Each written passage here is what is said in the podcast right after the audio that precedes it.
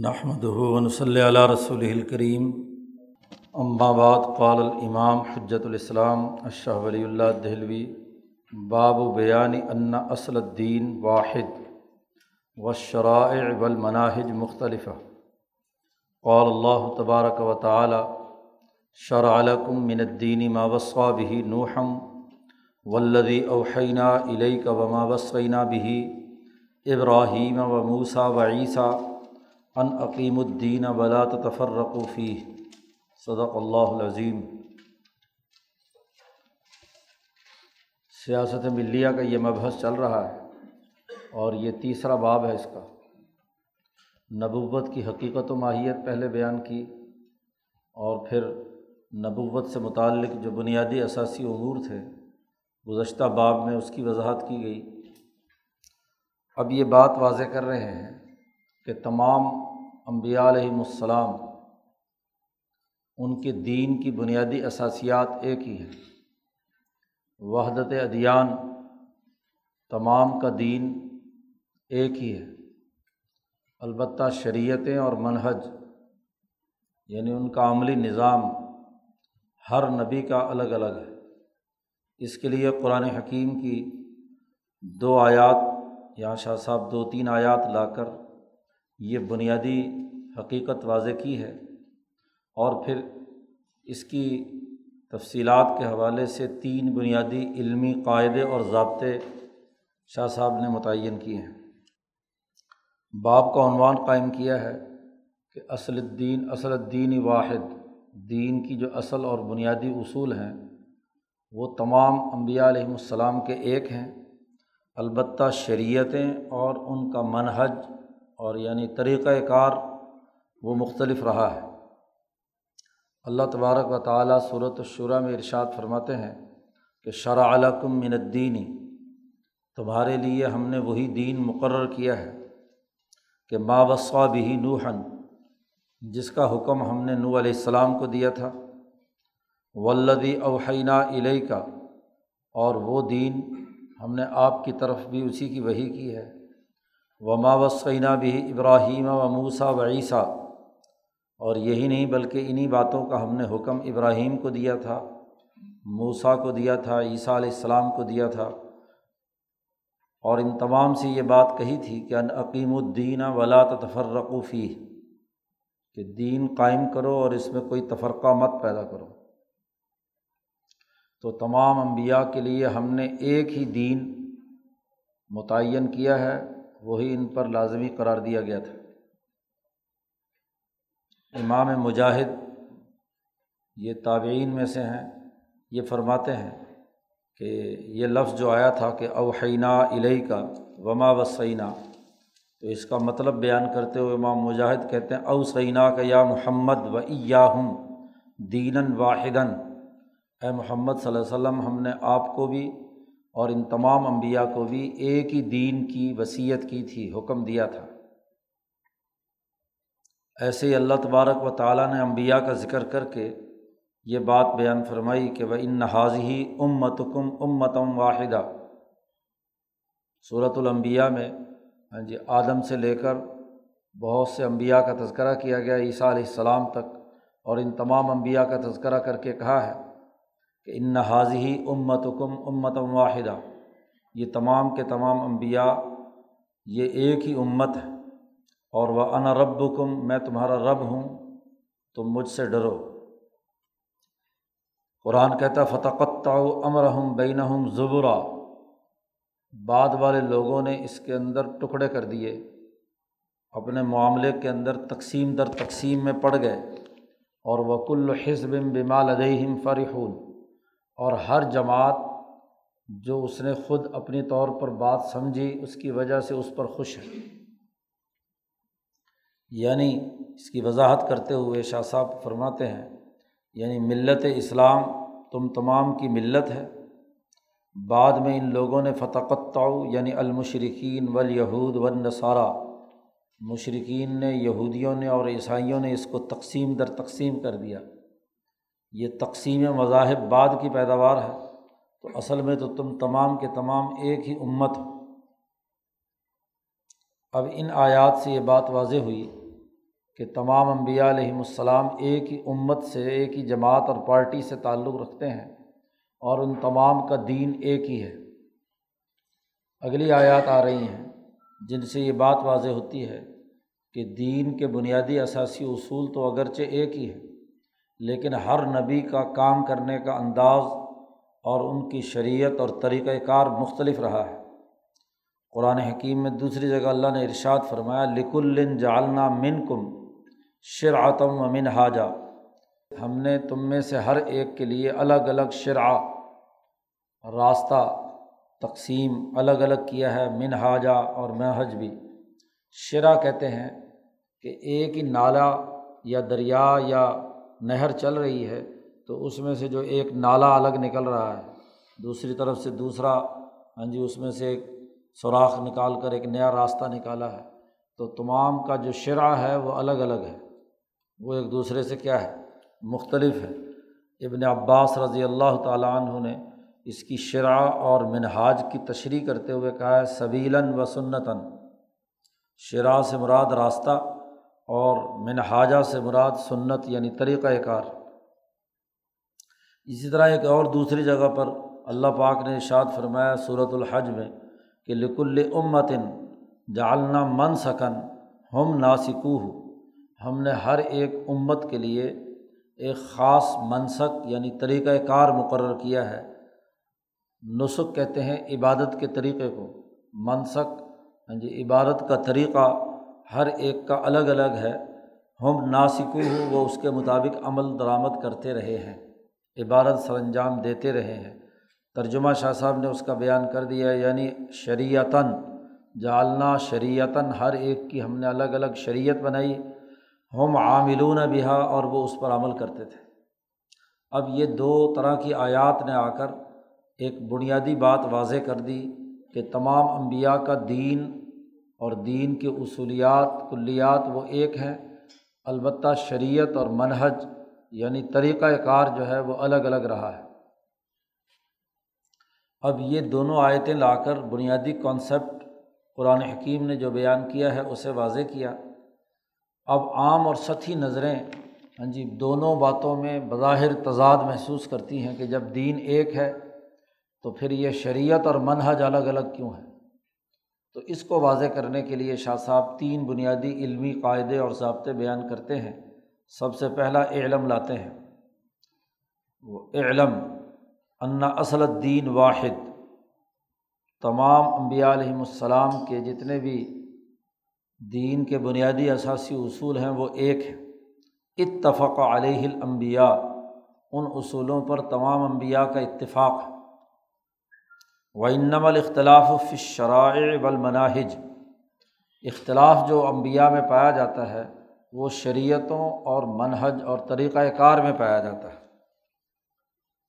اس کی تفصیل شاہ صاحب بیان کرتے ہیں کہ کون کون سے ایسے بنیادی اثاثی اصول ہیں جن پر تمام انبیاء متفق ہیں۔ تفصیل و ظالی کا اس کی تفصیل یہ ہے کہ انّا اجماع الانبیاء علیہم السلام۔ تمام انبیاء کا اجماع ہے درج ذیل امور پر۔ سب سے پہلے عقائد بیان کیے ہیں کہ تمام انبیاء کے اجماعی عقائد کیا ہیں۔ اس کے بعد اجماعی اعمال و اخلاق بیان کیے ہیں۔ اس کے بعد اجماعی یا متفقہ ارتفاقات بیان کیے ہیں۔ تو شاہ صاحب نے ہر ایک پیراگراف میں جو تمام انبیاء کی متفقہ باتیں اور ان کے متفقہ اصول ہیں، ان کی یہاں سب سے پہلے نشاندہی کی ہے۔ شاہ صاحب کہتے تمام انبیاء کا اس بات پر اجماع ہے کہ اعلیٰ توحید اللہ تعالیٰ، کہ اللہ تعالیٰ کی توحید پر سب لوگ متفق ہیں۔ اور یہ توحید عبادتاً بھی ہے اور استعانتاً بھی ہے۔ توحید کی حقیقت اصل و اصول البر کی حیثیت سے شاہ صاحب پیچھے اس کی تفصیلات بیان کر کے آئے ہیں۔ تو وہی توحید کا جو بنیادی تصور، عبادتاً بھی اور استعانتاً بھی۔ اللہ کی عبادت کے اعتبار سے بھی اور اسی سے مدد مانگنے کے اعتبار سے بھی۔ توحید فت تدبیر تقاضا کرتی ہے اللہ کی عبادت کا اور توحید فت تجلی تقاضا کرتی ہے استعانت کا، مدد کرنے کا۔ تو دونوں دائرے جن میں لوگوں کے اختلافات باقی مشرقین کے رہے ہیں، اس میں تمام انبیاء متفق ہیں کہ جیسے اس کائنات کا ابتدا ان بغیر کسی مادے کے پیدا کرنے والا اللہ ہے ابدا جیسے اللہ تعالیٰ اس پوری کائنات کا خالق ہے، ایسے ہی اللہ تعالیٰ اس پوری کائنات کا مدبر بھی ہے۔ اور اس کے تمام امور سر انجام دینے کے لیے جو تجلیات اور فرشتوں کا نظام ہے، وہ بھی اللہ ہی کے کنٹرول میں۔ ہے تو عبادتاً اور استعانتاً دونوں طرح اللہ کی توحید پر تمام انبیاء کا آدم سے لے کر محمد صلی اللہ علیہ وسلم تک اتفاق۔ ہے اور ایسے ہی وہ تنظی ہی عمّہ لا یلیق بھی جناب ہی اور اللہ پاک کو منزہ اور پاک بنانا ان تمام امور سے کہ جو اللہ کی جناب کے لائق نہیں ہیں۔ جی جتنی عظمت زیادہ باری تعالیٰ کی ہے، ان کی شان کے لائق جو امور نہیں ہیں، ان سے اللہ کی ذات کو پاک سمجھنا۔ تنظیحً ایسے ہی و تحریم الحادی فی اسما ہی اللہ کے اسماع و صفات میں کسی قسم کا الحاد یا انحراف کو حرام سمجھنا۔ یعنی اللہ کے جو خاص اسما ہیں، ان کو کسی بندے پر، کسی مخلوق پر فٹ نہ کرنا۔ اور جو مخلوق کے اوصاف یا اسما ہیں، انہیں اللہ کے اوپر اس کا اطلاق نہ کرنا۔ اس بات پر بھی تمام انبیاء علیہم السلام کا اتفاق ہے۔ پہلی چیز، توحید باری تعلیٰ اور تنظیح و تحریم الحاد فی اسما ہی ان تمام پر تمام انبیاء کا اجماع اور اتفاق۔ دوسری بڑی بنیادی بات جو پیچھے شاہ صاحب اصول البر میں بیان کر کے آئے ہیں، وہ یہ کہ اللہ کا اپنے بندوں پر یہ حق ہے کہ یو عظم تعظیماً، کہ وہ اللہ کی ایسے اعلیٰ درجے کی عظمت اور تعظیم اختیار کریں کہ لا یشوب ہو تفریتن کہ کوئی بھی اس میں افراد و تفریح کی مکسنگ نہ ہو۔ لا یشوب ہو شوق مکس ہو جانا۔ اس میں کسی بھی قسم کی کوتاہی اس کے ساتھ شامل نہ ہو۔ ایسی اعلیٰ درجے کی اللہ کی عظمت ان کے دلوں میں ہونا۔ اور یہ بھی اللہ کی عبادت کو اس طریقے سے بندوں پر حق سمجھنا کہ این یوسلم وجوہ ہم کہ اپنے چہروں اور اپنے دلوں کو اللہ کے سفرد کر دیں، اور وہ این یہ تقرب بشاعر اللہ اللہ اللہ کے شاعر کے ذریعے سے اللہ کی قربت حاصل کریں۔ تو اللہ کی عبادت انسانوں پر اللہ کا حق ہے، تو یہ حق سمجھنا۔ اور اللہ کا قرب حاصل کرنا، اس کی عظمت پیدا ہونا، اس کے حوالے سے کسی قسم کی کوتاہی کا نہ ہونا، اس پر بھی تمام انبیاء علیہم السلام کا اتفاق ہے۔ دوسرا عقیدہ۔ تیسرا عقیدہ یہ بھی کہ انّو قدر جمیع الحوادث قبل یخل کہا کہ اللہ تبارک و تعالیٰ نے ہی کائنات کے تمام حوادث و واقعات اور مخلوقات ان کی تقدیر مقرر کر دی ہے ان کی پیدائش سے پہلے ہی۔ اس بات کا عقیدہ رکھنا تو تقدیر کے حوالے سے تفصیلی گفتگو پیچھے ہو چکی ہے۔ تو یہ تیسرا بڑا بنیادی عقیدہ ہے جس پر تمام انبیاء علیہم السلام کا اتفاق اور اجماع ہے۔ چوتھا بڑا بنیادی عقیدہ جس پر تمام انبیاء کا اتفاق ہے وہ یہ کہ وہ ان لاہ ملاکتاً اللہ کے فرشتے ہیں۔ لا یاسون فیمہ امرا اللہ جو انہیں حکم دیتا ہے وہ کبھی اس کی نافرمانی نہیں کرتے۔ اور وہ یف علون ما انہیں جو حکم دیا جاتا ہے وہ کام سر انجام دیتے ہیں۔ تو فرشتوں پر ایمان رکھنا، یہ بھی تمام انبیاء علیہم السلام کا آدم سے لے کر حضرت محمد مصطفیٰ صلی اللہ علیہ وسلم تک تمام کا اجماع ہے۔ پانچواں یہ عقیدہ کہ انّ یونزل الکتاب علام یشا من عبادی ہی کہ اللہ تبارک و تعالیٰ ہی وہ ذات ہے جو اپنے بندوں میں سے جس پر چاہے کتاب نازل کرتا ہے، اور وہ یفریز و طاعت الناس، اور اللہ تبارک و تعالیٰ ہی اس نبی کی اطاعت کو فرض قرار دے سکتا ہے لوگوں پر۔ تو اس پر بھی تمام انبیاء کا اتفاق ہے۔ اور چھٹا عقیدہ یہ کہ ان القیامت حق کن کہ قیامت ضرور آئے گی اور موت کے بعد اٹھایا جانا برحق ہے۔ جنت حق ہے اور دوزخ حق ہے۔ ان امور پر تمام انبیاء کا اتفاق ہے۔ یہ چھ بنیادی عقائد ہیں جن پر کوئی اختلاف کسی نبی کی تعلیم میں نہیں ہے۔ نبی کیا کسی حکیم کی تعلیم میں بھی نہیں ہے۔ حکمہ انبیاء دنیا بھر کے جتنے رہنمایان قوم رہے ہیں، ان تمام میں کسی کا ان بنیادی عقائد میں کوئی اختلاف نہیں ہے۔ یہ تو بنیادی عقائد ہو گئے جن میں تمام کے تمام لوگ متفق ہیں۔ وقت علی کا اجماؤ آگے بیان کیے جا رہے ہیں اعمال اور اخلاق کہ بنیادی اخلاق اور اعمال بھی تمام انبیاء کے متفق ہیں۔ وقت علی کا اجماؤ اسی طریقے سے ان کا اس بات پر بھی اجماع ہے کہ جو بر اور نیکی کی مختلف اقسام جن کی تفصیلات پیچھے مبحث البر والاسم میں بیان کی جا چکی ہیں، ان پر بھی مثلاً تہارت ہے، صلات ہے، زکوٰۃ ہے سوم ہے، ان عبادات اور ان اخلاق پر تمام انبیاء علیہم السلام کا اجماع ہے۔ ایسے ہی حج ہے اور و تقرب الا بنوافل طاعات اسی طریقے سے اس بات پر بھی اجماع ہے کہ اللہ کی نفلی عبادتیں کر کے اللہ کا تقرب حاصل ہوتا ہے۔ خواب و دعا ہو، ذکر اذکار ہو، کتاب مقدس کی تلاوت ہو، جو اللہ کی طرف سے نازل شدہ ہے۔ اس پر بھی تمام انبیاء کا اجماع ہے کہ یہ تمام امور متفق علیہ ہیں۔ کہ یہ اخلاق و اعمال یا انواع البر جو ہیں، جن کی تفصیلات پیچھے الگ باب میں شاہ صاحب بیان کر چکے ہیں، اس پر بھی تمام کا اتفاق ہے۔ ایسے ہی اگلے پیراگراف میں شاہ صاحب نے کہا، ارتفاقات جن پر تمام انبیاء کا اجماع ہے، وہ بھی ہیں۔ وکزالی کا اجماؤ ایسے ہی تمام انبیاء کی تعلیمات کا اس بات پر اتفاق ہے کہ نکاح کرنا انسانیت کے لیے لازمی اور ضروری ہے۔ اور ذنا کرنا حرام ہے۔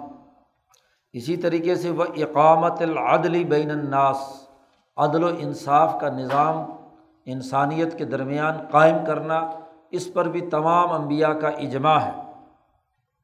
وہ تحریم المظالم، ظلم کا نظام قائم کرنا حرام ہے، اس پر بھی تمام انبیاء کا اجماع ہے۔ وہ اقامت الحدود اعلیٰ اہل المعاصی جو انسانیت کے خلاف جرائم کریں، ان پر حدود جاری کرنا اور حدود قائم کرنا اس پر بھی تمام انبیاء کا اتفاق ہے۔ ولجہاد من اعدا اللہ اور اللہ کے دشمنوں سے لڑائی اور جہاد اور کتال کرنا اس پر بھی تمام انبیاء علیہم السلام کا اتفاق ہے۔ ولاجتحاد فی اشاعت امر اللہ و دینی ہی اور اللہ کے احکامات اور دین کو پھیلانے اور اس کا نظام قائم کرنے کی جد وجہد کرنا اس پر بھی تمام انبیاء کا اجماع ہے۔ اب عقائد آ گئے، عبادات اور اعمال و اخلاق آ گئے اور ارتفاقات آ گئے۔ ان تمام پر انبیاء علیہم السلام کا اجماع ہے۔ یہ جو قرآن نے کہا ہے، شرع علکم من الدینی ما وسا بھی نوحن تمہیں بھی وہی حکم دیا جو ہم نے نو کو دیا تھا، ابراہیم کو دیا تھا موسا کو دیا تھا نو کو دیا تھا۔ تو یہ وہ بنیادی اثاثی امور ہیں انہیں باتوں کا حکم ہر نبی کو دیا گیا۔ یہ مطلب ہے کہ فحاظہ اصل الدین، یہ دین کے بنیادی اثاسیات ہیں۔ والد کا اتنی طے شدہ اور مسلمہ یہ اصول رہے ہیں۔ یہی وجہ ہے کہ لم یب حس القرآن العظیم ان لمیت حاضل اشیائی قرآن حکیم نے ان اشیا کی علت کے بارے میں کوئی بحث نہیں کی کہ کیوں یہ لازمی اور ضروری ہے۔ کیونکہ تمام اقوام عالم میں یہ بات متفقہ تھی۔ جب قرآن حکیم نازل ہوا اللہ ماشاء اللہ، چند بے وقوف اور مجنوع یا احمق لوگوں کی تو بات نہیں ہو رہی کہ وہ کہیں گے جی ہم ہاں جی نہیں مانتے، ان کی بات نہیں ہو رہی۔ آدم سے لے کر حضور صلی اللہ علیہ وسلم تک جتنے امبیا حکمہ اور رہنمایان قوم گزرے ہیں، ان کا ان پر اجماع رہا ہے۔ اس لیے قرآن حکیم نے اس کے دلائل نہیں دیے کہ نماز کیوں فرض ہے، روزہ کیوں فرض ہے۔ یہ اجماعی عقائد کیوں ضروری ہیں؟ عدل قائم کرنا کیوں ضروری ہے؟ ظلم کا خاتمہ کیوں ضروری ہے؟ اس کے دلائل سے قرآن حکیم نے بحث نہیں کی۔ یہ تمام انسانیت میں متفق علیہ اصول ہے۔ فعنحا کانت اس لیے کہ یہ تمام باتیں مسلمہ فیمن نزل القرآن علا السنت جن پر قرآن نازل ہوا، ان کے یہاں یہ تسلیم شدہ ہے تسلیم شدہ تھے۔ اختلاف کس بات میں ہے؟ یہ جو دوسری آیت میں کہا گیا کہ ہر ایک کی شریعت اور منحج الگ الگ ہے، تو یہ الگ الگ ہونے کا کیا مطلب ہے؟ شاہ صاحب نے اس مطلب کو بیان کیا ہے۔ وہ انول اختلاف فی سوری حاضل عموری و اشباہا یہ جتنے بھی بنیادی اثاثی امور ہیں، اختلاف ان کی عملی شکل، عملی صورت کے حوالے سے ہے کہ ان امور کی صورت کیا ہوگی، کیسے اس کام کو سر انجام دیا جائے گا، اور اس کی شبہ اور ظاہری جو نوعیت ہے وہ کیسی ہوگی۔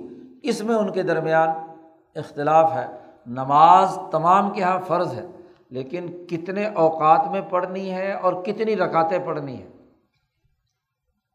اس میں اختلاف ہوگا کہ کتنی ہے تہارت ہر ایک کے یہاں ہے، لیکن تہارت کے طریقۂ کار میں اور کس وقت لازمی اور ضروری ہے، اس میں اختلاف ہو سکتا ہے، وغیرہ وغیرہ۔ جیسے یہاں چند مثالیں دی ہیں شاہ صاحب نے۔ فقانہ فی شریعت موسا علیہ السلام مثلاً نماز میں لیے قبلے کا رخ ہونا ضروری ہے، تو اب نماز فرض ہے اور اس کے لیے قبلے کا رخ ہونا ضروری ہے، لیکن اختلاف پایا جاتا ہے کہ موسا علیہ السلام کی شریعت میں استقبال قبلہ بیت المقدس کی طرف تھا۔ الا بیت المقدس اور وفی شریعت نبی صلی اللہ علیہ وسلم اور ہمارے نبی کی شریعت میں یہ استقبال قبلہ کس طرف ہے؟ کعبہ کی طرف ہے۔ تو نماز کی ادائیگی کا منحج یا طریقۂ کار وہ تبدیل ہوا ہے، ورنہ بے بنیادی طور پر نماز میں کوئی تغیر و تبدل نہیں ہے۔ اسی طریقے سے موسا علیہ السلام کی شریعت میں اگر کوئی ذنا کرتا تھا تو اس پر صرف اور صرف رجم تھی کہ سنسار ہی کیا جائے گا، ہر حال میں شادی شدہ ہو یا غیر شادی شدہ ہو۔ اور وجاعت شریعہ اور ہماری شریعت میں آیا ہے کہ جو شادی شدہ ہے اس کو رجم کیا جائے گا اور جو شادی شدہ نہیں ہے اس کو کوڑے لگایا جائے گا تیسری مثال دی ہے کہ موسا علیہ السلام کی شریعت میں صرف قصاص تھا۔ کسی نے کسی کو قتل کر دیا تو بدلے میں وہ قتل ہوگا بس۔ اور ہماری شریعت میں قصاص ہے، جان بوجھ کر قتل کیا ہے اور ورثا معاف نہ کریں۔ اور دیت بھی ہے اگر قتل خطا کے ساتھ معاملہ ہو جائے۔ تو پھر دیت دی جا سکتی ہے۔ وہ اعلیٰ ظالی کا اسی طریقے سے آپ سمجھ لیجیے کہ جو عبادات کے اوقات، آداب اور ارکان ہیں، ان میں بھی اختلاف رہا ہے۔ اب موسا علیہ السلام کے یہاں صرف دو نمازیں فرض تھیں۔ ہاں جی اسی لیے حضرت موسا علیہ السلام نے حضور سے عرض کیا صلی اللہ علیہ وسلم سے، جب پانچ نمازیں بلکہ پچاس نمازیں فرض ہوئیں کہ میری امت پر تو دو جمع نمازیں تھیں، وہ نہیں پڑھتی تھیں، تو تیری امت پچاس کیسے پڑھے گی؟ اس لیے جاؤ اللہ میاں سے کہو کہ اس میں کوئی تخفیف کرو۔ تو اس سے معلوم ہوا کہ حضور موسا علیہ السلام کی شریعت میں صرف دو نمازیں، وقت کی نمازیں تھیں اور ہمارے یہاں پانچ نمازیں ہیں۔ تو اوقات طاعت وغیرہ وغیرہ میں جزوی اختلاف پایا جاتا ہے۔ وہ بالجملتی خلاصہ یہ ہے کہ فل اوضاء الخاصہ التی محدت و بینت بہا انواع البر ول ارتفاقات ہی اشرا والمنہاج۔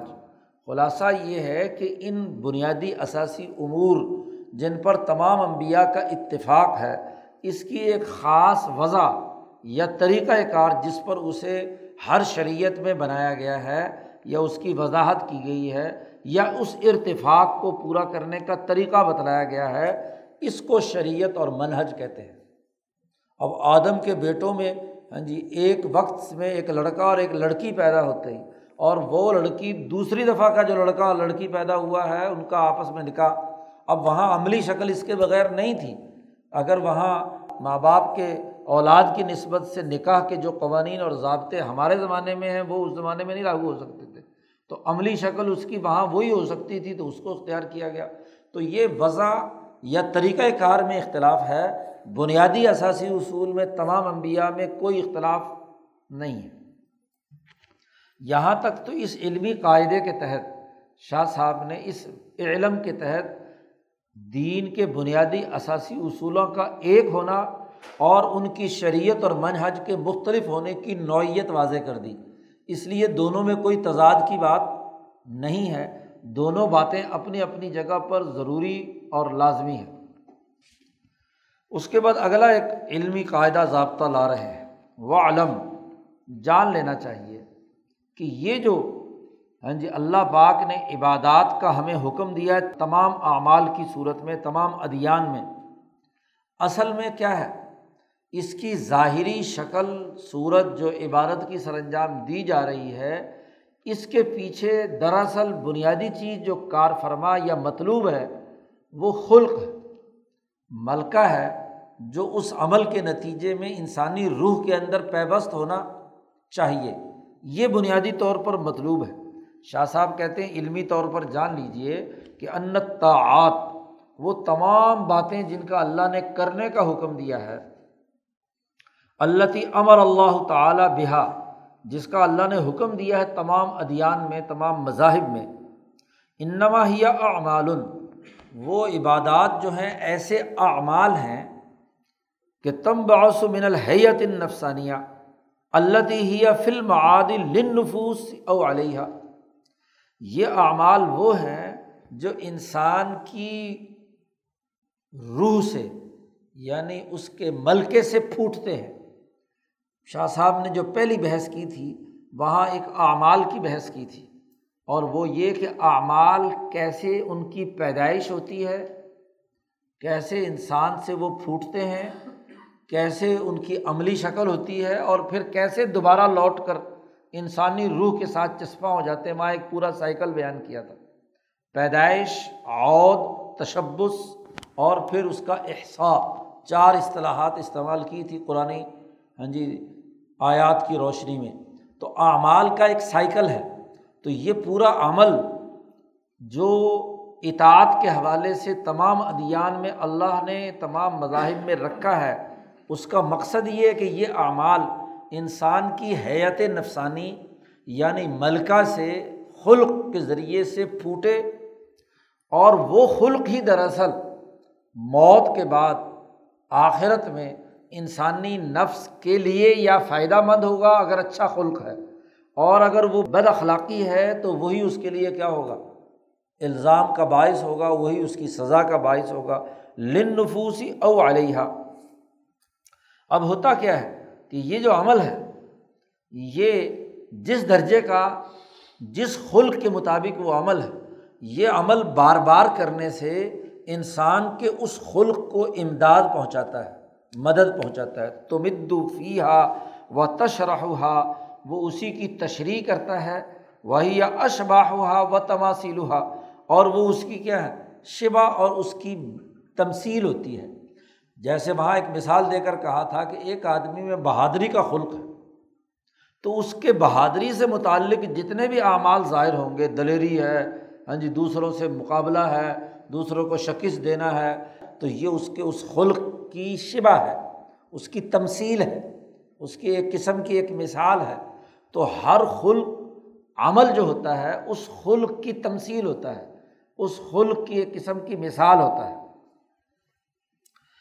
ولا جرم، اور اس میں کوئی شک کی بات نہیں کہ ان میزان ہا و ملا کا امرحا تلکل حیات ان تمام اعمال کا جو میزان یا خلاصہ یا مرکزی نقطہ ملاق کہتے ہیں، مرکزی محوری عمل ہاں جی تو وہ تمام کا تمام دراصل کیا ہے وہ؟ وہ ہاں جی حیات نفسانیہ ہیں یا وہ خلق ہے۔ اب بس بہادری کا خلق جس کے اندر مثلاً پایا جاتا ہے، شجاعت کا، تو جتنے بھی وہ اس بہادری کے مظاہر سامنے آئیں گے، مثلاً اس نے ایک پہلوان کو شکست دی، دوسرے کو دی، تیسرے کو دی، چوتھے کو دی، پانچویں کو دی، پورے جتنے بھی اس کی زندگی کے واقعات ہیں، ان تمام کا اگر تحریل و تجزیہ کیا جائے تو اس کا منبع اور محور، اس کا وہ خلق ہوگا۔ اور وہ اس کی ظاہری محض کیا ہوگی شکل و صورت ہوگی جو بدلتی رہی ہے کہ اس کے مقابل جو شخصیت تھی جس کو اس نے شکست دی یا اس کے خلاف بہادری کا مظاہرہ کیا، وہ بدل رہی ہیں۔ لیکن اس کے تمام اعمال کا مرکز اور منبع اس کا وہ خلق ہے جو اس کے اندر پایا جاتا ہے۔ اب شاہ صاحب کہتے ہیں فملم یارف جو آدمی اپنی اس حیت کو نہیں جانتا، لم یکن من العمال علا بصیرت وہ اپنے اعمال پر علا وجل بصیرت عمل درآمد نہیں کر رہا ہوتا۔ اس کو اگر یہی شعور نہیں ہے کہ وہ جو عمل کر رہا ہے، وہ کس خلق کے تابع ظاہر ہو رہا ہے؟ کس خلق یا کس حیت کی وجہ سے وجود میں آ رہا ہے؟ تو اس کا مطلب یہ کہ اسے اپنے اعمال کا شعور، وہ بس بے دہانی میں بس لوگ کر رہے ہیں تو وہ بھی کر رہا ہے۔ ہاں جی اپنے دل کا ارادہ، اپنا عزم اپنی استقامت، اپنی حیت کی کیفیت کا اسے ادراک ہی نہیں ہے۔ فروبا اکتفا بمالا یکفی۔ اب ہو سکتا ہے دیکھو کہ جس آدمی کو یہ پتہ نہ ہو کہ اپنی اس کی اصل حیت کیا ہے اور اس حیت کے مطابق اس کو کون سا عمل اعتدال کے ساتھ کرنا ہے، تو پھر کیا کرے گا؟ بسا اوقات وہ ایسا عمل کرے گا جو اس کی خلق کی ضروریات کو پورا کرنے والا نہیں ہوگا۔ روبامہ اکتفا، کبھی ایسے عمل پر وہ اکتفا کرے گا کہ جو بھی مالا یکفی، جو اس کے خلق کے اظہار کے مناسب حال نہیں ہے، کفایت نہیں کر رہا۔ مثلاً، ربما صلاح بلا قراعت بسا اوقات نماز پڑھے گا بغیر تلاوت یا قرأت کے یا بلا دعا کے، تو اگر بغیر دعا اور بغیر قرأت کے وہ نماز پڑھے گا تو لا یفید اس کا خلق جو ہے وہ جاگے گا نہیں۔ وہ اللہ کی طرف صحیح طریقے سے کیا ہے؟ متوجہ، نماز والا خلق جو ہے، وہ اللہ کے سامنے علاوہ جل بصیرت اس کی ضرورت کو پورا کرنے والا نہیں ہوگا مثلاً۔ تو اب فلاں بد من سیاست سیاست عارفن حق المعرفہ۔ تو اب لازمی اور ضروری ہے کہ کوئی سمجھدار آدمی ہو جو اس بارے میں مکمل معرفت رکھتا ہو، اس کا عارف ہو، پہچان رکھتا ہو کہ اصل خلق جو مطلوب ہے یا اصل عمل جو مطلوب ہے، جو تمام ادیان میں متفق ہے، مثلاً نماز کا خلق ہے یا تہارت کا خلق ہے یعنی اخبات کا خلق ہے یا تہارت کا خلق ہے، اب اس خلق کا تمام انسانوں میں کس معیار پر متوازن انداز میں ہونا چاہیے تو اس کی سیاست کو کوئی جاننے والا ضروری ہے نا؟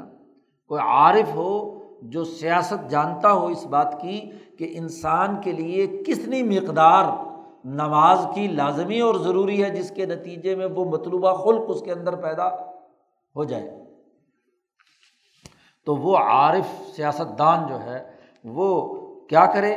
یزبت الخفی المشتبہ بھی امارات واضح کہ جو چیز نظروں سے اوجل ہے، مخفی ہے، اس کو واضح علامات کے ذریعے سے اس کو منظمت کر دے، اس کو منظم اور مربوط طور پر واضح کر دے، اس کے ضابطے بنا دے کہ اتنا ضرور کرنا ہے آپ کو۔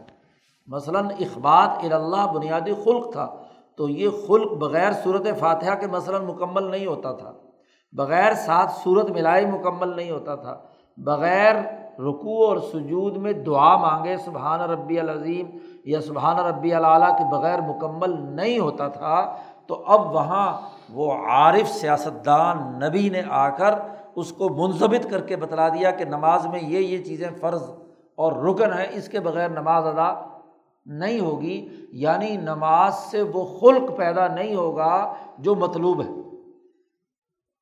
اور جن چیزوں کو وہ متعین کرے اس کو امر محسوس کے طور پر کہ لوگوں کو وہ نظر بھی آئے کہ یہ یہ کام کرنے سے یہ خلق پیدا ہوتا ہے۔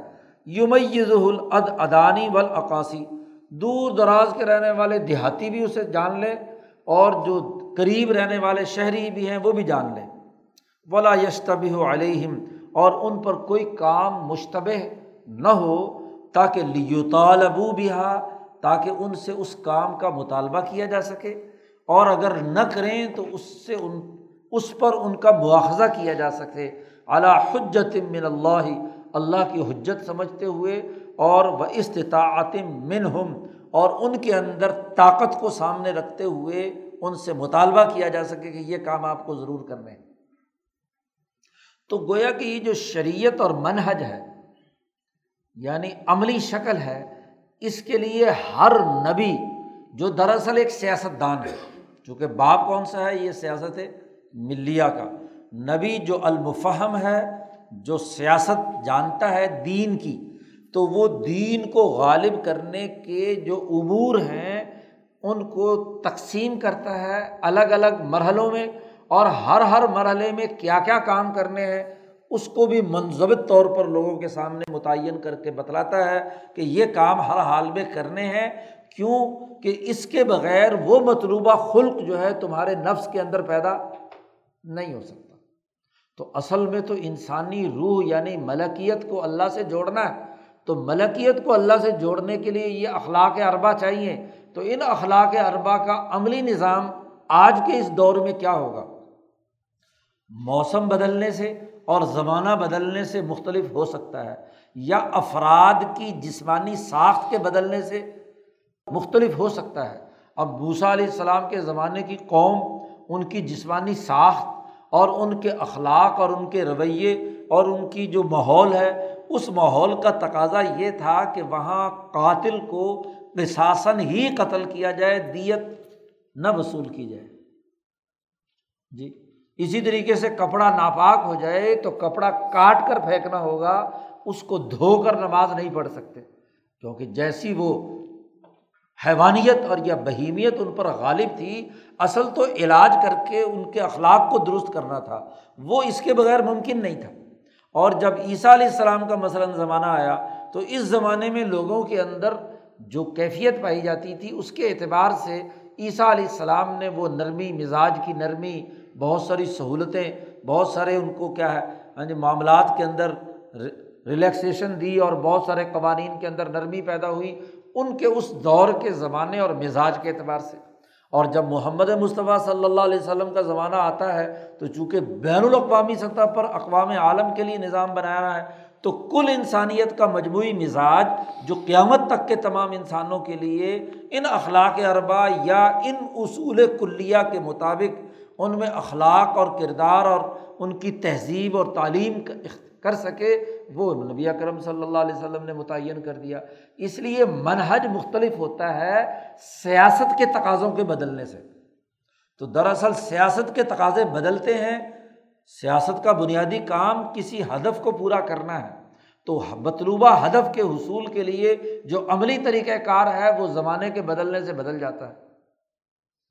اسی طریقے سے شاہ صاحب کہتے ول آسام بسوں کا جو گناہ اور جرائم ہے وہ بھی مشتبہ ہو جاتے ہیں اس چیز سے جو گناہ نہیں ہے تو اس کو بھی متعین کرنا ایک سیاست دان کے لیے لازمی اور ضروری ہے کہ یہ یہ چیزیں جرائم ہیں اور اس درجے تک اگر کیا جائے تو یہ جرم ہے اور اس درجے سے باہر ہو تو یہ کیا ہے؟ البر۔ تو بر اور اسم کا الگ الگ تعین کرنا یہ بھی لازمی اور ضروری ہے۔ جیسے مشرقین کا یہ قول مثلاً کہ ان نبل بے و مثل الربا۔ کہ بھائی یہ بے بھی تو جس سے آپ پرافٹ کماتے ہیں، اس میں اور سود میں کیا فرق ہے؟ دونوں ایک جیسے ہیں۔ تو اب اسم اور بر کے درمیان ان میں اشتباہ پایا جاتا تھا۔ اب یہ اشتباہ کیوں پایا گیا؟ شاہ صاحب کہتے اما قصور العلم۔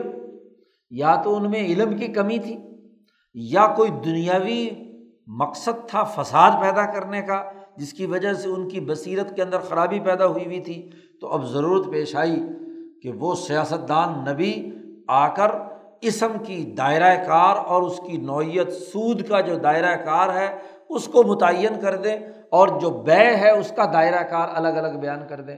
اب حضور صلی اللہ علیہ وسلم نے بتلا دیا کہ اگر جنس مختلف ہوگی تو پھر بے اور خرید و فروخت اور اس کا پرافٹ جائز ہوگا۔ اور اگر جنس ایک ہے تو سونا دے کر سونا لے رہے ہیں، چاندی دے کر چاندی لے رہے ہیں۔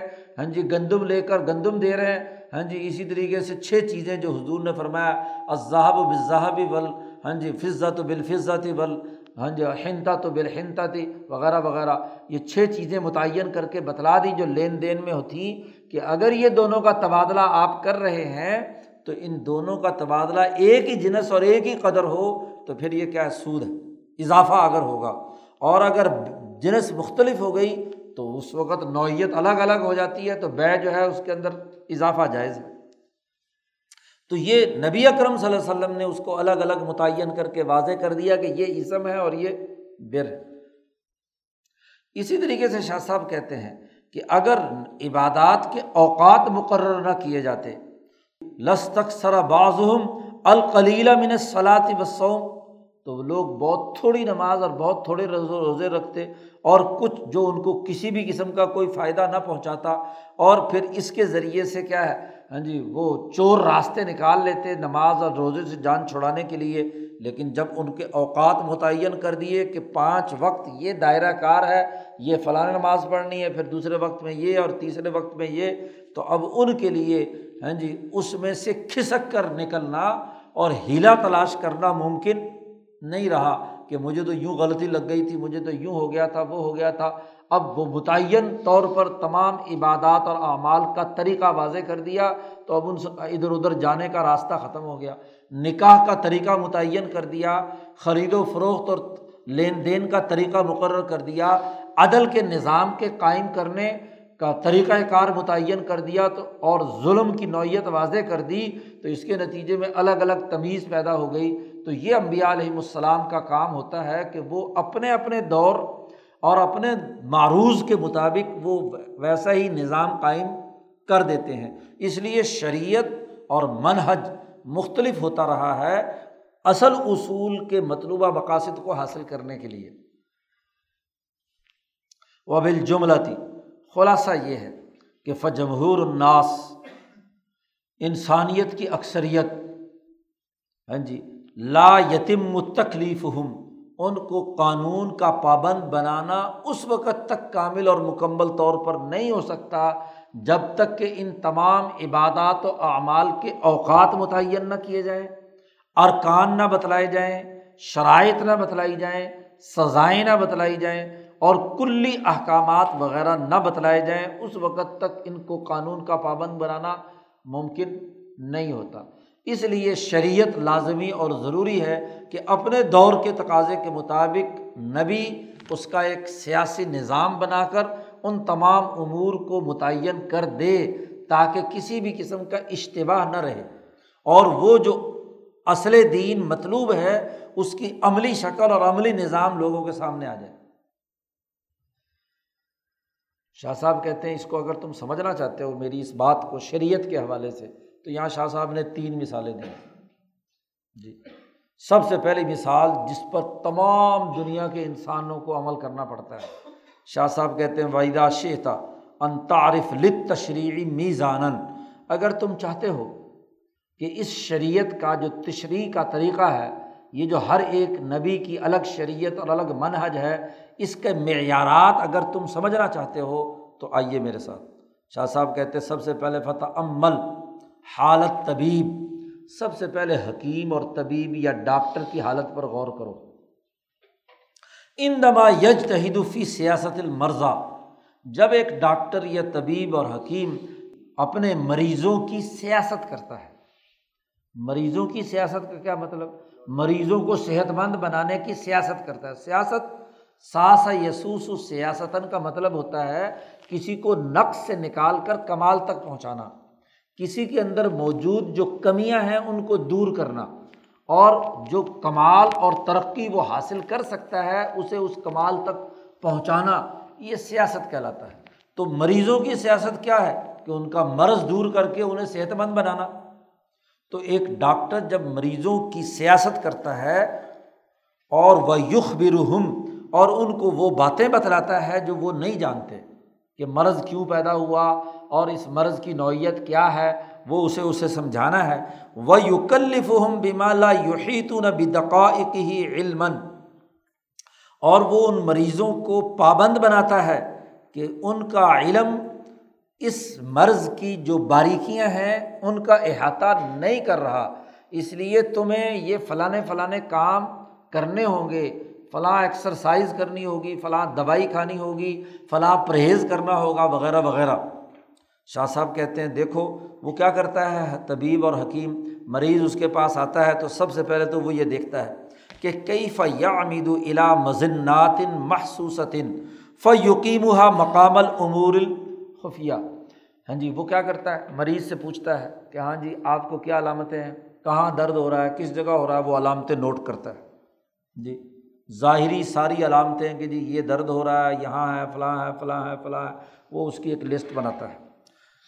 اچھا اب وہ ان تمام علامات جو ظاہری طور پر اسے محسوس ہو رہی ہیں، اس سے وہ نتیجہ اخذ کرتا ہے کہ اس کے نتیجے میں، اس کا مطلب یہ ہے کہ اس کے پیٹ میں، اس کے دماغ میں، اس کے جسم میں کہاں کہاں کیا کیا مسئلے ہیں۔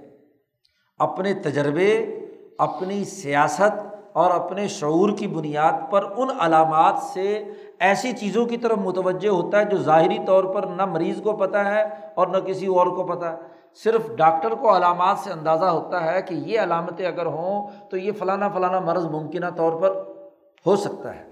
جیسے شاہ صاحب نے ایک مثال دی کہ کما یقیم حمرت البشرا و خروج دم من السا مقام غلبت دم مثلاً کوئی آدمی ہے، اس کے جسم پر سرخ دانے بنے ہوئے ہیں۔ اس کے بشرا پر چمڑی کے اوپر سرخ دانے، یہ جسم سرخ ہوا ہوا ہے۔ اور اس کی مسوڑوں سے لسا سے ہاں جی خون نکل رہا ہے۔ ہاں جی سو کر صبح کو اٹھتا ہے تو خون کی مقدار ہے، یا برش کرتا ہے تو خون نکلتا ہے۔ تو اس کا مطلب یہ کہ اس آدمی کے اندر خون کا غلبہ ہے۔ خون کا غلبہ ہے یعنی دموی مزاج ہے، اور خون کی حدت کی وجہ سے اس کے تمام امراض پائے جاتے ہیں۔ اس کا مطلب یہ کہ جو چار خلتے پرانے زمانے میں حکیم جس سے علاج کرتے تھے یعنی کہ سودا سفرا بلغم اور خون تو خون یا سودا کا اس کے اندر غلبہ ہے، جس کی وجہ سے اس کی تمام جتنی خلطیں ہیں، ان میں اعتدال پیدا نہیں ہو رہا۔ تو مختلف علامتیں دیکھ کر، پہچان کر وہ ایک نتیجے تک پہنچا ہے۔ حالانکہ اس نے کوئی اس کا جسم کا اندر جھانک کر تھوڑی دیکھا کہ جی اس کے اندر خون زیادہ ہے یا کم ہے۔ لیکن علامتوں سے اسے پتہ چل گیا کہ یہ یہ ہو، چیزیں ممکنہ اس کے اندر پائی جاتی ہیں۔ جب یہ دیکھتا ہے، اس کے بعد پھر اگلا اندازہ لگاتا ہے کہ کئی فینظر الا قوت المرض؟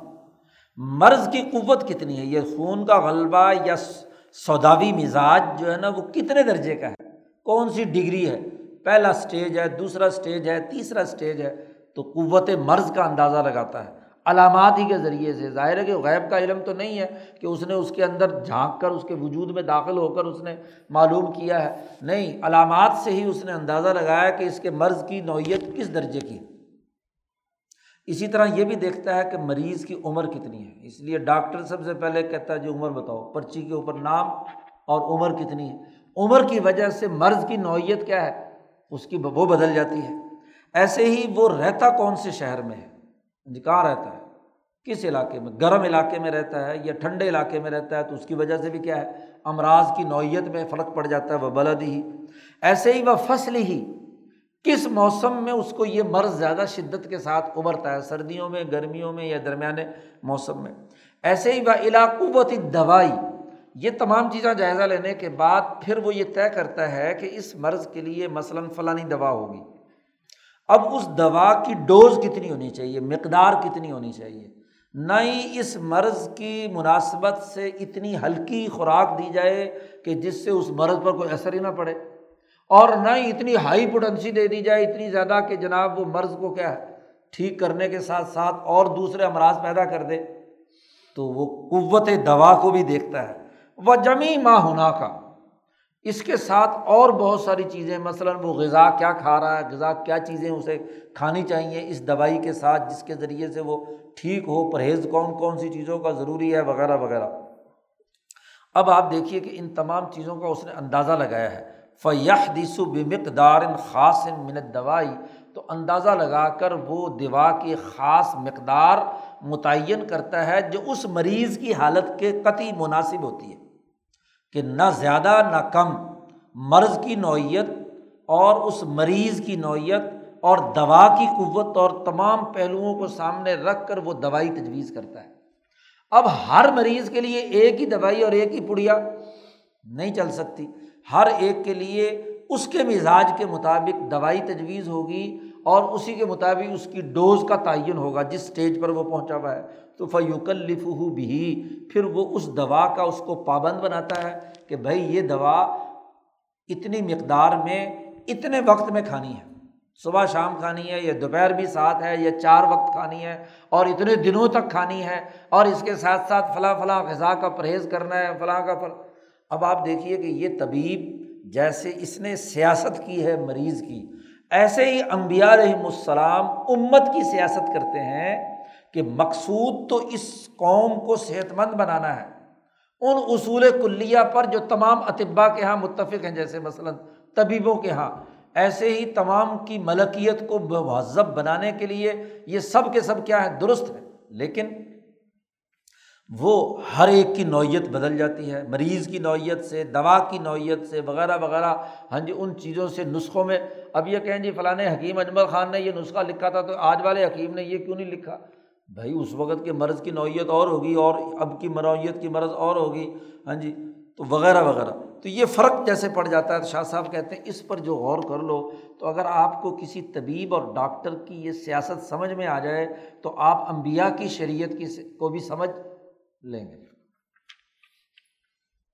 پھر بسا اوقات وہ حکیم صاحب یہ بھی کرتے ہیں جی اپنے مسلسل تجربات یا ڈاکٹر لوگ اپنے میڈیکل کے تجربات کے نتیجے میں بسا اوقات اس طرح کے امراض کے سلسلے میں کوئی قاعدہ کلیہ بھی مسلسل تجربے سے ان کے سامنے آ جاتا ہے کہ بہت سارے مریضوں کا علاج کیا، بہت سارے لوگوں کو دوائیاں دیں، تو ایک قاعدہ کلیہ بھی اس سے وہ نکال لیتے ہیں۔ ہاں جی ربامہ اتخذا بسا اوقات وہ طبیب صاحب ایک قاعدہ کلیہ نکال لیتے ہیں، من قبل اقامت المزنہ، مقام سبب المرض۔ مرض کے سبب کی وجہ سے گمان، جو مقام، علت پیدا ہو رہی ہے، اس کی وجہ سے وہ کیا ہے، ایک قاعدہ کلیہ بنا لیتے ہیں۔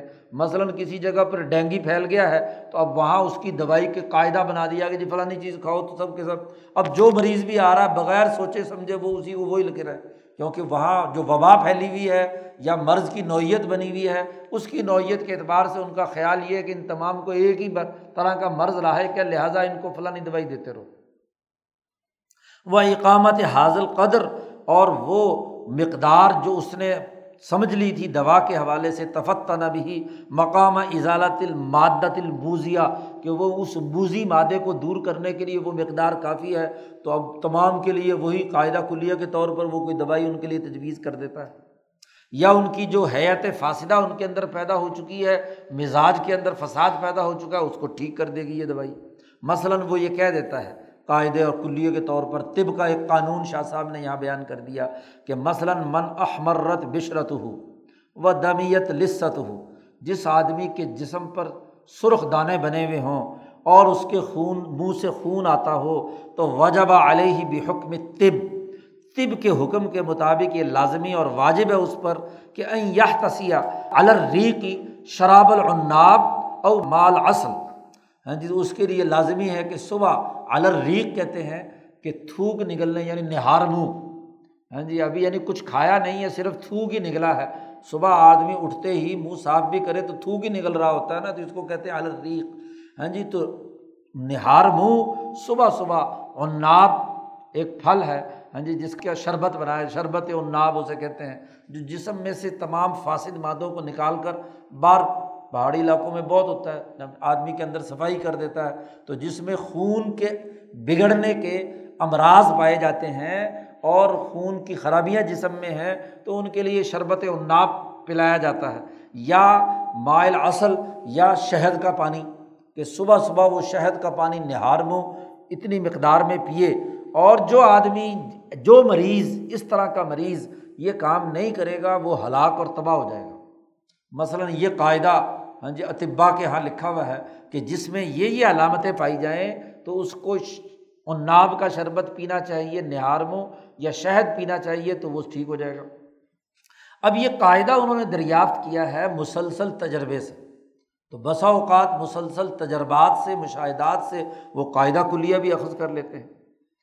یا اسی طریقے سے اگر وہ طبیب صاحب کہیں کہ من تنا والا مم معجون قضا و قضا مسقال وزن ضال عنہ مرض قضا و قضا کہ فلانا آدمی، کوئی آدمی فلانی معجون جو ہے ہاں جی مثلاً معجون جالی نوس جو ہے، اتنی مقدار میں روزانہ کھایا کرے تو اس کو کبھی بڑھاپا نہیں آئے گا۔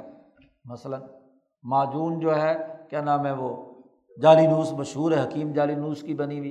یا لبوب کبیر ہے ہاں جی تو وہ اگر کسی نے کھا لی تو وہ کبھی بوڑھا مثلاً نہیں ہوگا۔ تو اس طرح کے جو قاعدے اور ضابطے انہوں نے بیان کیے ہیں تو تجربے اور مشاہدے سے ان کے سامنے آئے۔ ہیں اور وہ امینہ من مرض قضا و قضا فلاں مرض سے کیا ہے وہ؟ مثلاً گردوں میں کہتے ہیں جی وہ معجون جو ہے، ایک ہاں جی وہ استعمال کرائی جائے تو اس سے کیا ہو جاتا ہے؟ گردے ٹھیک ہو جاتے ہیں، وغیرہ وغیرہ۔ اب یہ قاعدہ کلیہ جو انہوں نے بیان کیا ہے، یہ مؤثر ہوتا ہے یعنی جو لوگ اس کو اس طریقے سے قاعدے کلیے کے طور پر استعمال میں لاتے ہیں، تو ان کا وہ برض دور ہو جاتا ہے۔ اور وہ عمل و بہا اور ان پر عمل بھی کیا جاتا ہے، اور لوگوں کو اللہ تعالیٰ اس کے ذریعے سے بہت زیادہ نفع بھی پہنچاتے ہیں۔ تو جیسے یہ ڈاکٹر اور طبیب انسانی جسم کے امراض کی نوعیت کے مطابق ادویات تجویز کرتے ہیں اور مسلسل تجربے اور مشاہدے کے بعد کوئی قاعدہ کلیہ بھی بیان کر دیتے ہیں۔ بالکل ایسے ہی بے ہی نبی اکرم صلی اللہ علیہ وسلم یا ہر نبی اپنی قوم کے مزاج، حالات، ماحول، زمانے اور ان کی جو مرض کی نوعیت ہے، اس کے مطابق وہ کوئی کام کرنے کا ذمہ داری عائد کرتا ہے کہ یہ کرنا ہے اس طریقۂ کار کے مطابق۔ اور اس طریقۂ کار کے مطابق نہیں کرنا، تو وہ طریقۂ کار متعین کرتا اور بسا اوقات اسی کو بیان کرنے کے لیے وہ کوئی قاعدہ کلیہ اور ضابطہ بیان کر دیتا ہے۔ جیسے نبی اکرم صلی اللہ علیہ وسلم کی بہت ساری حدیثیں ہاں جی کلمات جامعات کی صورت میں قاعد کلیہ کی صورت میں آئی ہیں کہ یہ یہ جو کرے گا تو یہ نتیجہ نکلے گا۔ تو تشریح کی جو نوعیت ہے، اس کو حکیم اور طبیب یا ڈاکٹر کے اس طرز فکر و عمل سے آپ اچھی طرح سمجھ سکتے ہیں۔ شاہ صاحب کہتے ہیں دوسری مثال و تعمل غور و فکر کرو، ایسے حکمران کے بارے میں جو حکیم، مدبر ہے، حکمت والا ہے، سمجھدار ہے۔ نئے حکمران کی بات نہیں ہو رہی نیل دہلوں کی بات نہیں ہو رہی۔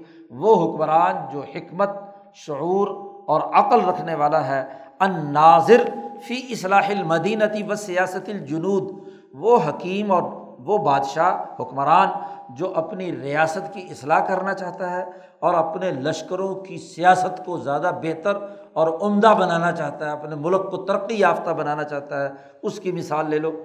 کیا کرتا ہے وہ حکمران؟ کئی فنظر الاراضی؟ وہ سب سے پہلے تو اپنے ریاست اور مملکت کی جو زمینیں ہوتی ہیں ان کا جائزہ لیتا ہے کہ آپ کا محل وقوع کون سا ہے؟ خط استوا کے کس طرف آپ واقع ہیں؟ اس کی خوشحالی اور اس کی نشو و نما، زراعت اور کاشتکاری کی نوعیت کیا ہے؟ فصلیں کون کون سی اگتی ہیں؟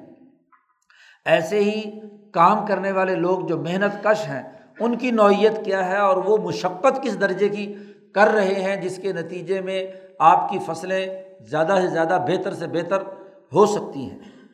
ایسے ہی ویل الحراسی و کفایاتی ہم اسی طرح جو نگرانی کرنے والی سیکورٹی فورسز ہیں، وہ کیسی اور کس نوعیت کی ہیں اور کتنی ان کے اندر ترقی حاصل کرنے کی کیپیسٹی موجود ہے، تو وہ انسانوں کی نوعیت کا وہ جائزہ لیتا ہے۔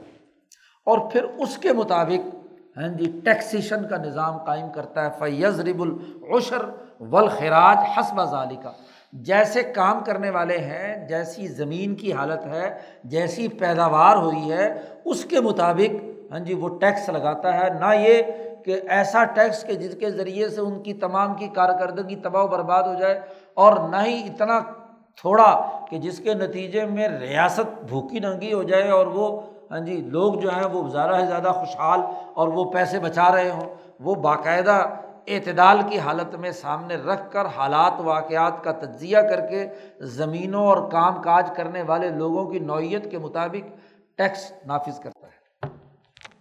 پھر وہ کئی پھر وہ یہ بھی دیکھتا ہے حکمران کہ ان میں جو محسوس اور قرائن اور محسوس حیات اور اخلاق ہیں، ان کی نوعیت کیسے قائم کی جا سکتی ہے؟ یعنی اعلیٰ اور عمدہ اخلاق اور ان کی تعلیم و تربیت کس طریقے سے ان کو دی جا سکتی ہے اخلاق اور ملاقات کے اعتبار سے اور یہ اخلاق و ملاقات خاص طور پر اس کی جو انتظامیہ ہے، اس کے وزراء ہیں، اس کے مشیر ہیں، ان کی نوعیت کیسی ہے؟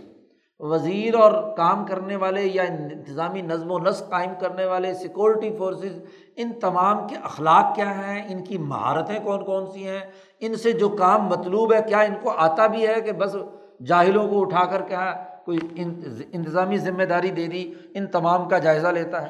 اور پھر فیت تخذ اعلیٰ القانون، پھر ان کے مطابق ایک قانون بناتا ہے کہ جناب فلاں عہدے کے لیے یہ قانون ہے، جو یہ اس درجے کی صلاحیت رکھتے ہوگا، رکھتا ہوگا، اس کو یہ شعبہ سپرد کیا جائے گا۔ فوج کے لیے یہ ہے، مثلاً پولیس کے لیے یہ ہے، عدلیہ کے لیے یہ ہے، وزیروں اور مشیروں کے لیے یہ ہے ہاں جی انتظامیہ کے لیے، بیوروکریسی کے لیے یہ ہے۔ اس کا قوانین اور ضابطے وہ بناتا ہے تاکہ اس کے مطابق، ان ضابطوں اور ان پالیسیوں کے مطابق ملک مجموعی طور پر، انتظامی طور پر ترقی یافتہ بنے۔ پھر وہ یہ بھی دیکھتا ہے کہ کئی فنظر الحاجات التی من کی فاجاتی اب جتنی انتظامیہ آپ بھرتی کریں گے یا جتنے اس ریاست کے اندر بسنے والے لوگ ہیں، ان کی ضرورتیں کیا ہیں؟ اور ان ضرورتوں کو پورا کرنے کے لیے کیا غذائی اجناس پوری ہے ان کی باقی تنخواہوں ونخواہوں کی ادائیگی کا نظام صحیح ہے؟ وہ ہاں جی ملک کے اندر جتنے آمدنی کے ذرائع ہیں اور جتنے اخراجات ہیں، ان کے درمیان بیلنس صحیح ہے؟ ان تمام کا وہ جائزہ لیتا ہے لاب من کفایاتی ہا ایسے ہی و الاعوان و کثرت کہ جو اس کے معاورین وزراء اور ہاں جی ان کی حالت کیا ہے، وہ کتنی مقدار میں ہونے چاہیے وغیرہ وغیرہ۔ پھر اس کے مطابق جو مقصود ہے، اس کے مطابق ان میں کاموں کی ذمہ داریاں، وہ سونپتا ہے اور اس ریاست کو ترقی یافتہ بنانے کے لیے کردار ادا کرتا بلا یوزی کو علیہم، ان پر نہ تو تنگی ہو اور نہ ہی وہ نکارا بیٹھے ہوئے ہوں۔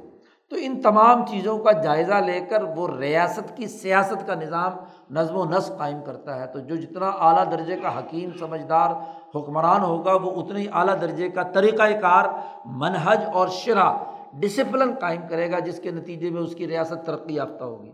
تو جیسے ایک حکمران یہ کام کرتا ہے قومی ریاست میں، اور نبی اکرم صلی اللہ علیہ وسلم اقوام عالم، بین الاقوامی ارتفاق کے لیے آئے ہیں، تو کل انسانیت کا عالمی نظام کے لیے کیا منہج کیا سیاست ہونی چاہیے، کیا عملی نظام ہونا چاہیے، کیا اس کے تقاضے ہیں، کل انسانیت کے کیا تقاضے ہیں، ان کی مینجمنٹ کیسے ہوگی، وہ بین الاقوامی نظام کیسے قائم کیا جائے گا، اس کا شرح اور منہج کیا ہوگا، وہ امبیا علیہ السلام نے بیان کر دیا تو یہاں سیاست دانوں کی مثال کے ذریعے سے بات سمجھ میں نہیں آئی۔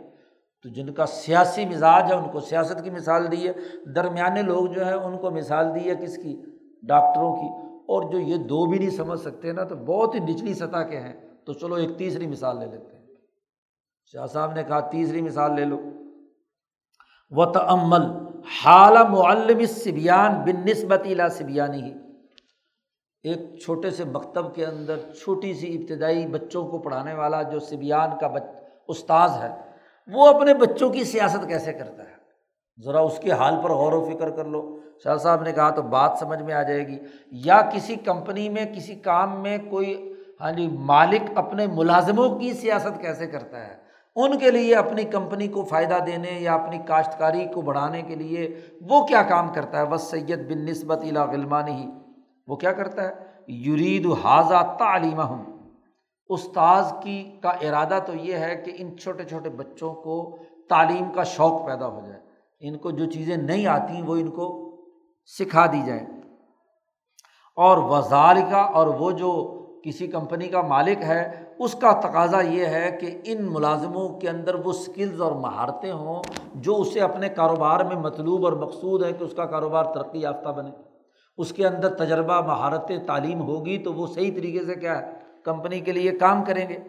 وہ لا یارفون حقیقت المسلح اب دیکھیے کہ وہ جو ورکر کام کرنے والا ہے، اس کو تو حقیقت کا پتہ نہیں کیونکہ کاروبار کا حجم اور اس کی جو نوعیت اور تقاضے ہیں، وہ اس کے علم میں تو ہے نہیں۔ کیونکہ اس کا فیصلہ تو اس کمپنی کے مالک نے کرنا ہے کہ اسے کس طریقے سے اپنے آپ کو چلانا ہے۔ اور ولا یرغبون فی اقامتی اور ان کو اس قائم کرنے میں کوئی شوق بھی نہیں ہوتا، وہ تو اپنی صبح کی شام تک دیہڑی کرتے ہیں، کام کاج کرتے ہیں اور اس کے بعد انہوں نے اپنے گھر چلے جانا ہے۔ اور وہ تسلون اور پھر ان کا ارادہ یہ بھی ہوتا ہے کہ کھسکنا کیسے ہے، کام چوری کیسے کرنی ہے ہاں جی عذر، معذرت کیسے کرنی ہے، کیسے کئی کئی دفعہ چھٹی لینی ہے ہاں جی وغیرہ وغیرہ۔ وہ یا اور کیسے ہیلے بہانے کر کے نکلنا ہے، یہی حال بچوں کا ہوتا ہے۔ اب بچوں کو نہیں پتا کہ جی تعلیم حاصل کرنے کے بہت سارے فوائد ہیں، اس کا کیا مستقبل میں اثر ہوگا۔ ان کا تو یہ ہوتا ہے کہ کیسے، کس طرح چھٹی ہو اور یہاں سے جان چھڑا کر بھاگیں۔ کوئی ہیلے بہانے کرتے ہیں، کھسکنے کے طریقے انہوں نے بنا رکھے ہوتے ہیں۔ کبھی دو انگلیاں دکھاتے ہیں، کبھی ایک انگلی دکھاتے ہیں جانے کے لیے۔ تو وہ کچھ نہ کچھ کرتے رہتے ہیں۔ تو اب استاذ کیا کرتا ہے؟ کئی فیارفان وہ دونوں یعنی معلم سبیان بچوں کا استاذ اور وہ جو اپنے ملازموں کا آقا ہے، وہ دونوں جانتے ہیں کہ مسلسل تجربے کے نتیجے میں کہ کس کا کیا ارادہ ہے اب یہاں سے کھسکنے کا، کون سا بہانہ کرے گا یہ؟ پتہ ہوتا ہے نا انہیں کہ جی اس شاگرد نے کیا کرنا ہے۔ تو قبل وقوعی اس کے واقع ہونے سے پہلے ہی اندازہ لگا لیتے ہیں کہ کس جگہ پر کہاں ہاں جی خرابی آ رہی ہے۔ مزنت سلما فیوسدان الخلل، تو وہ اس خلل کو کیا ہے؟ فوراً پہچان لیتے ہیں۔ پرنسپل صاحب کو پہلے سے پتہ چل جاتا ہے کون سا کیا سوچ رہا ہے۔ یہ جو دفتر میں آیا ہے، درخواست لے کر اس کے پیچھے مطلب کیا ہے؟ جی ولا یو خاطبان اللہ بطریقت، طریقت لے لہا نہارا و نہارا لے لیا اب آپ دیکھو کہ دو مختلف اوقات کی بات کی ہے کہ اگر رات کا وقت ہے تو دن کے معاملات زیر بحث نہیں آتے اور دن کا یہ ضرب المسل ہے عربوں کے یہاں یعنی ایک طالب علم سے آپ ایک انداز میں ڈیل کر رہے ہیں اور اس کو وہ جو خلل واقع ہونے والا ہے، اس کو روکنے کی کوشش کرتے ہیں۔ اور دوسرے کو دوسرے انداز میں کیا ہے؟ روکنے کی کوشش کرتے ہیں۔ اس کے لیے اور طریقۂ کار اختیار کرنا پڑتا ہے۔ تو ہر ایک کو ایک ہی طریقۂ کار کے مطابق نہیں، مقصود تو سب کو کیا ہے؟ تعلیم دلانا ہے۔ مثلاً کوئی بچہ وہ ٹافی دے کر راضی ہو جاتا ہے، تو اس کو کہا بھی اور تھوڑی دیر کے لیے بیٹھ جاؤ اور کچھ ہیں جس کو کیا، گھورنے سے مسئلہ حل ہوگا، ٹافی سے مسئلہ حل نہیں ہوگا۔ کو کوئی ہوتے ہیں، ڈنڈے کے یار ہوتے ہیں کہ ڈنڈے کے بغیر کیا ہے؟ ٹھیک نہیں ہو سکتے۔ ہاں جی اب قاعدہ آ گیا کہ جی مار نہیں پیار۔ ہاں جی پیار پیار میں سب کچھ بگاڑ دو۔ تو بہرحال یہ ہر نوعیت کے اعتبار سے کیا ہے؟ مختلف نوعیتیں اور شکلیں ہو سکتی ہیں۔ وہ ایسا طریقہ اختیار کرتا ہے استاذ کہ لا یا جدون منہا ہیلتن بچوں کو کوئی ہلا بہانہ کر کے بھاگنے کا موقع نہ ملے۔ اور ولا یہ تمک قانون منت تسل ہاں جی ان کو وہاں سے کھسنے کھسکنے کا کوئی موقع دستیاب نہ ہو۔ اور وہی تفظی المقصود۔ اور اس کا مقصد یہ ہے کہ ان کو تعلیم آ جائے، چاہے وہ خود جانتے ہیں یا نہ جانتے ہوں۔ ہاں جی انہیں اس بات کا شعور ہو کہ تعلیم حاصل کرنے کے کیا فائدے ہیں، اور یا انہیں شعور نہ ہو، استاذ کا کام یہ ہے کہ وہ ان بچوں کو تعلیم دے کر ہاں جی آگے تک لے جانا چاہتا ہے۔ کسی نہ کسی طریقے سے انہیں ساتھ لگائے رکھتا ہے۔ تین مثالیں دے کر بات سمجھائی شاہ صاحب نے اور کہا بال خلاصہ یہ ہے کہ آپ زندگی کے ہر شعبے میں ہر وہ آدمی جس کے ذمے ایک بڑے مجمعے کی اصلاح اور ایک بڑے مجمعے کا نظم و نسق قائم کرنا ہے، تو اس کو چاہیے جس اور مجمع بھی ایسا ہو جس کی استعداد مختلف ہو۔ و لئیسو من العمری اعلیٰ بصیرتن اور وہ مجمع بھی ایسا ہو جو اپنے معاملات کو علا وجل بصیرت جانتے نہ ہوں۔ ولافی ہی اعلیٰ رغبتن اور نہ ہی ان میں اس کام کرنے کا شوق اور جذبہ ہو۔ تو ہر ایسے مجمعے کی اصلاح کرنے والا آدمی یا سربراہ وہ مجبور ہوگا کہ ان کے لیے کام کرنے کا ایک نظام بنائے، سسٹم بنائے الا تقدیر۔ ان کی تقدیر مقرر کرے کہ کس وقت کون سا کام کتنی مقدار میں کرنا ہے۔ اس کے اوقات متعین کرے، اس کام کرنے کی جو وضع اور حیت اور شکل ہے وہ متعین کرے۔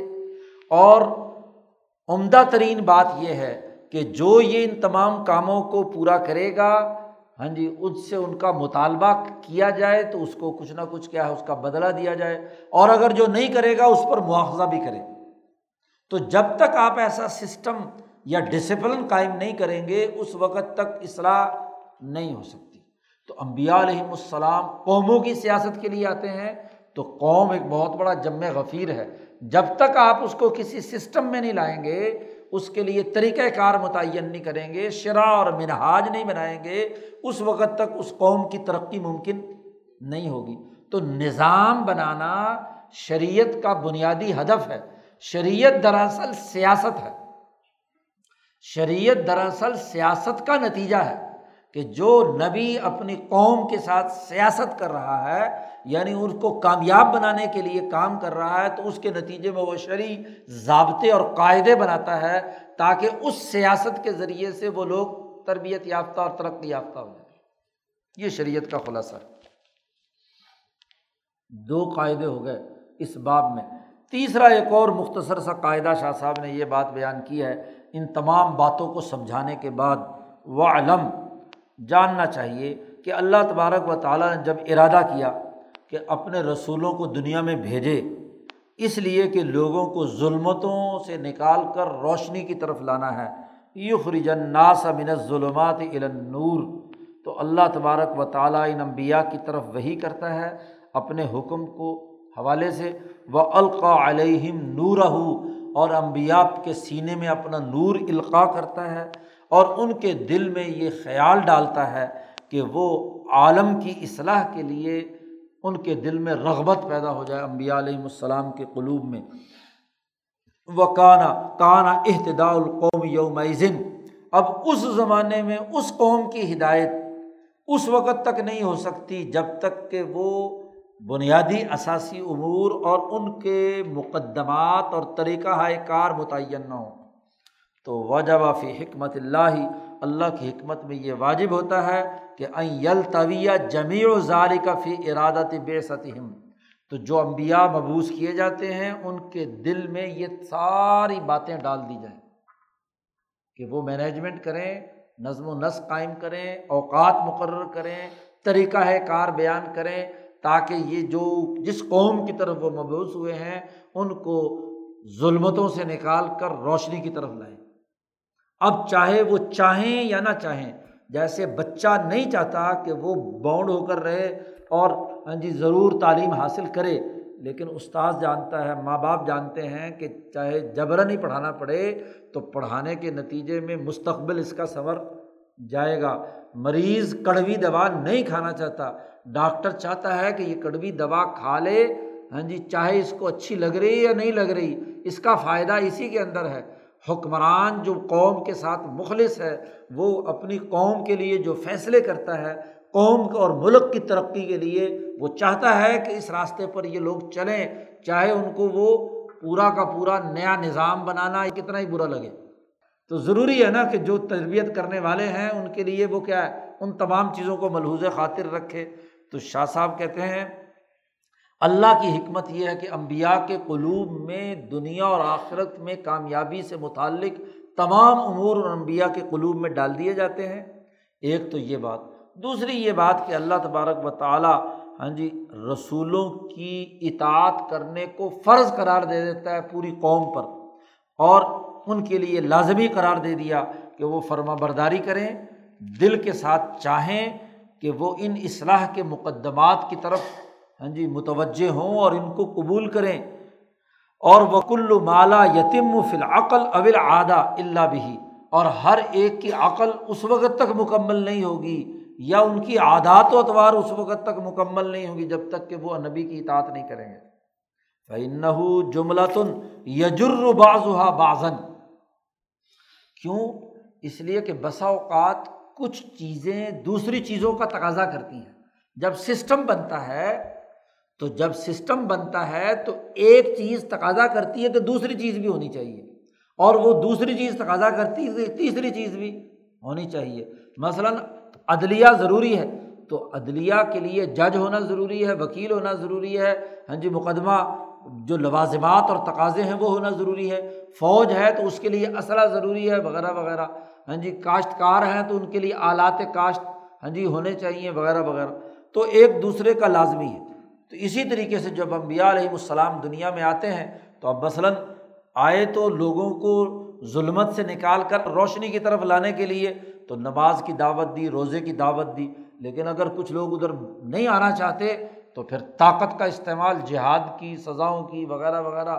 ہاں جی وہ بھی لازمی تقاضا ہو گیا کہ اس کے بغیر ہاں جی اصلاح ممکن نہیں ہے اور جو فسادی لوگ ہیں ہاں جی فسق و فجور میں مبتلا ہیں، جب تک ان کو راستے سے ہٹائیں گے نہیں، ان کی جڑ نہیں کاٹیں گے تو باقی لوگوں کے لیے ترقی کا راستہ نہیں کھلے گا۔ تو یہ بعض چیزیں بعض دوسری چیزوں کا تقاضا کرتی ہیں۔ اور چونکہ اللہ نبی بھیجتے ہیں، اس لیے و اللہ اللہ تخف علی خافیتن ہاں جی اللہ تعالیٰ سے کوئی چیز مستقبل کی مخفی نہیں ہوتی۔ تو جب مخفی نہیں ہوتی اور اپنے رسول پر وہ نور نازل کرتا ہے، تو پھر اللہ تبارک و تعالیٰ کہ تمام شرعی قوانین اور ضابطے وہ محض اٹکل پچو سے نہیں ہوتے۔ لئی صفی دین اللہ جزافن۔ اللہ کے دین میں محض اٹکل پچو نہیں چلتا، بلکہ ٹھیک ٹھیک بنیادوں پر وہ شریعت کے امور کو متعین کرتا ہے۔ ڈاکٹروں اور طبیبوں کو تو بسا اوقات ایک سیاست دان حکمران کو اور ایک معلم سویان کو غلطی لگ سکتی ہے اندازے کی۔ کیونکہ اس نے اندازے سے دوائی دی ہے، اندازے سے کوئی کام کیا ہے، قاعدہ اور ضابطہ بھی اندازے سے بنایا ہے، تو اس میں تو غلطی کا امکان ہو سکتا ہے کہ اس لیے کہ مستقبل کی غیبی خبریں نہ ڈاکٹر جانتا ہے، نہ حکمران جانتا ہے، نہ معلم السبیان بچوں کا استاذ جانتا ہے۔ لیکن جس اللہ نے نبی کو بھیجا ہے، وہ تو مستقبل کی ایک ایک بات سے باخبر ہے۔ اس نے جب نبی پر اپنے نور کا القاع کیا تو اس میں اندازے نہیں ہیں، وہاں بالکل پرفیکٹ معلومات کے مطابق اس نے وہ امور سر انجام دینے کا حکم دیا ہے۔ نماز کا، روزے کا، حج کا، عبادت کا، جہاد کا، ظلم کے خاتمے کا، عدل کے قائم کرنے کا۔ فلاں شعین دون نظائر ہی اللہ لحکم من و اسبابن تو اس لیے کوئی ایسی چیز اللہ کی طرف سے معین نہیں کی جاتی بغیر نظائر کے، مگر کسی نہ کسی حکمت اور کسی نہ کسی سبب سے کی جاتی ہے جس کو صرف راسخون فی العلم جانتے ہیں۔ یا علمہ اور راسخون فی العلم۔ اب وہ کون کون سے اسباب و حکمت ہیں بنیادی جس کی وجہ سے شریعت کے یہ تمام احکامات نازل کیے گئے ہیں؟ امبیا علیہم السلام پر شاہ صاحب کہتے ہیں نہن و نرید ہمارا ارادہ یہ ہے کہ ہم ان حکم و اسباب میں سے ایک مجموعے پر آپ کو متنوع کریں، آپ کے سامنے بیان کریں کہ جو امبیا علیہم السلام نے شریعت کے احکامات دیے ہیں، ان کے اسباب اور ان کی حکمتیں کیا ہیں؟ کس حکمت کے پس منظر میں یہ کام کرنے کا حکم دیا گیا؟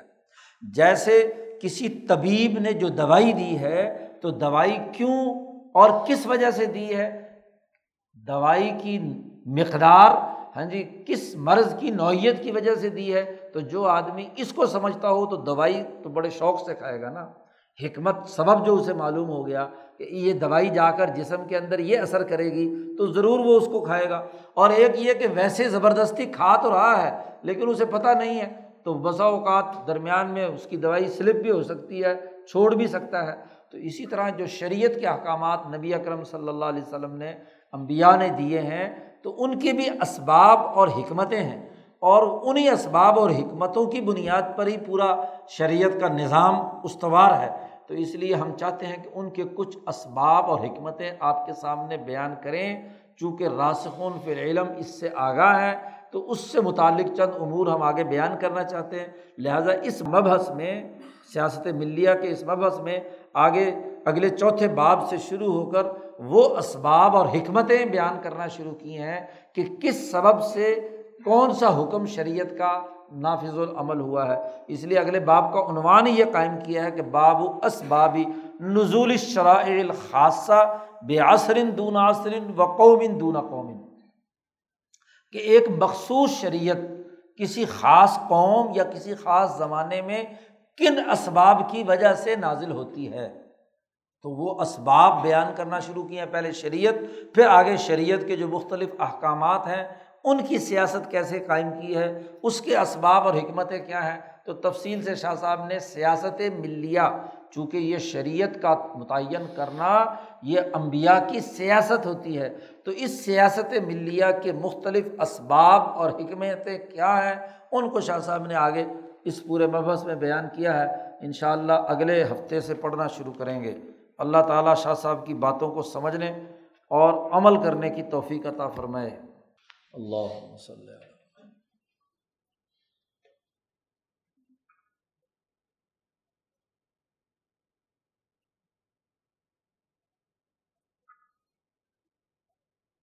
اجمائی